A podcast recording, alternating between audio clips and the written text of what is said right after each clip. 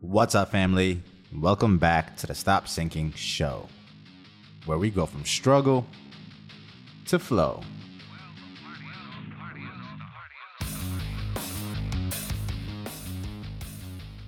I had an analogy come to my mind today while I was working out listening to a Drake song, and I couldn't help but keep thinking about it. He says, King of the hill, you know it's a steep one which got me thinking about steep hills. And all the analogies then flooded my brain. We usually associate someone living at the top of the hill as the one who has the most wealth and the biggest house. Usually in a neighborhood, the house that has the most land, earned the most space and isolation at the top of the hill is the one who is financially in the best place in that neighborhood at least visually speaking, based off of evidence of their success. Obviously, I don't know the person, and the person inside could have current or future problems that can change all of that that we can't consider, and that's not the point. Usually, also, sometimes that climb up that hill means longer drives home and to work, more disconnect from the city, probably a bit more inconvenience and trade offs from the normal comforts if your criteria is to live in a walkable city, you're probably not calling forth the top of the hill. Needless to say, the steeper the hill, the taller the mountain, the more challenges, and probably also a greater sign of success. What it also made me think about is how most of us would much rather forego that difficulty. And it really comes down to this the person willing to climb the steepest hill, the tallest mountain, the one with the most difficulty, the one lacking very obvious footing, the one that requires a higher risk tolerance, the one where the stakes are higher if you slip. People differ in this regard first and foremost.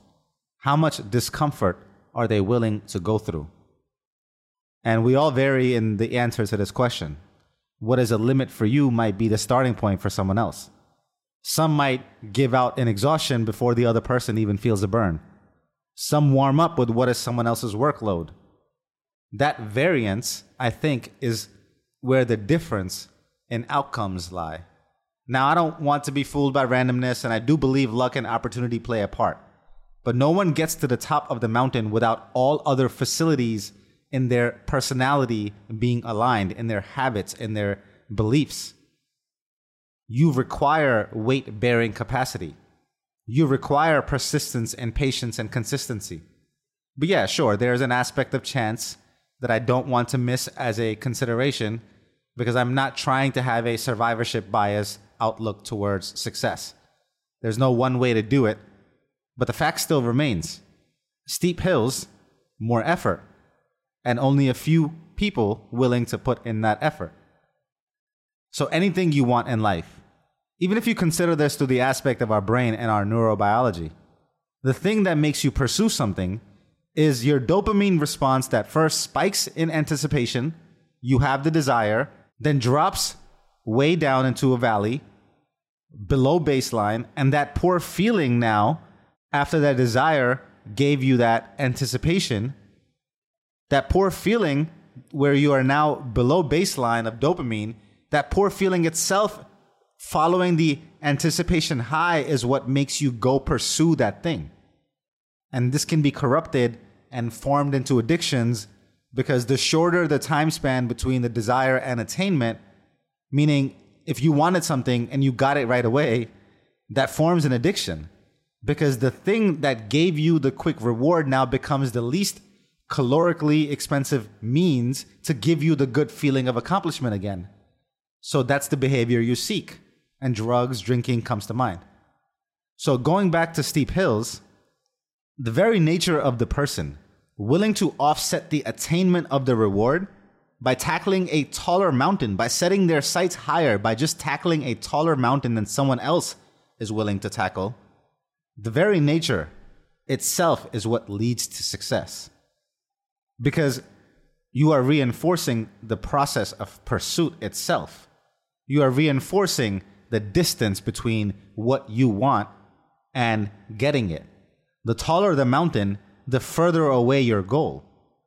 And the more it requires the type of person not corrupted by quick, cheap ways of feeling accomplished.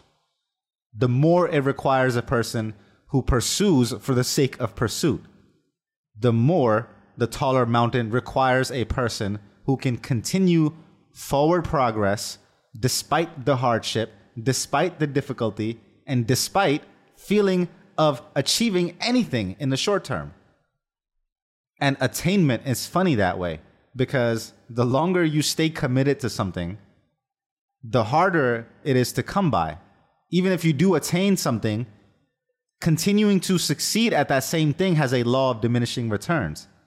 And attainment, again, is funny that way because the longer you stay committed to something, the harder attainment is to come by. The more you have to work for the same amount of result. But luckily, what also happens is that attainment becomes less important to you. You find a connection in something else in the process, which balances this requirement for seeing the fruits of your efforts right away. So the longer you stay committed attainment becomes less important. The longer you can forego that fruit, the longer you can put it off in the future as a reward for doing all the right things today, the steeper the hill you can climb, the more successful you will be, and the better the views. Love you, family. See you at the top of the hill. Stay true, always.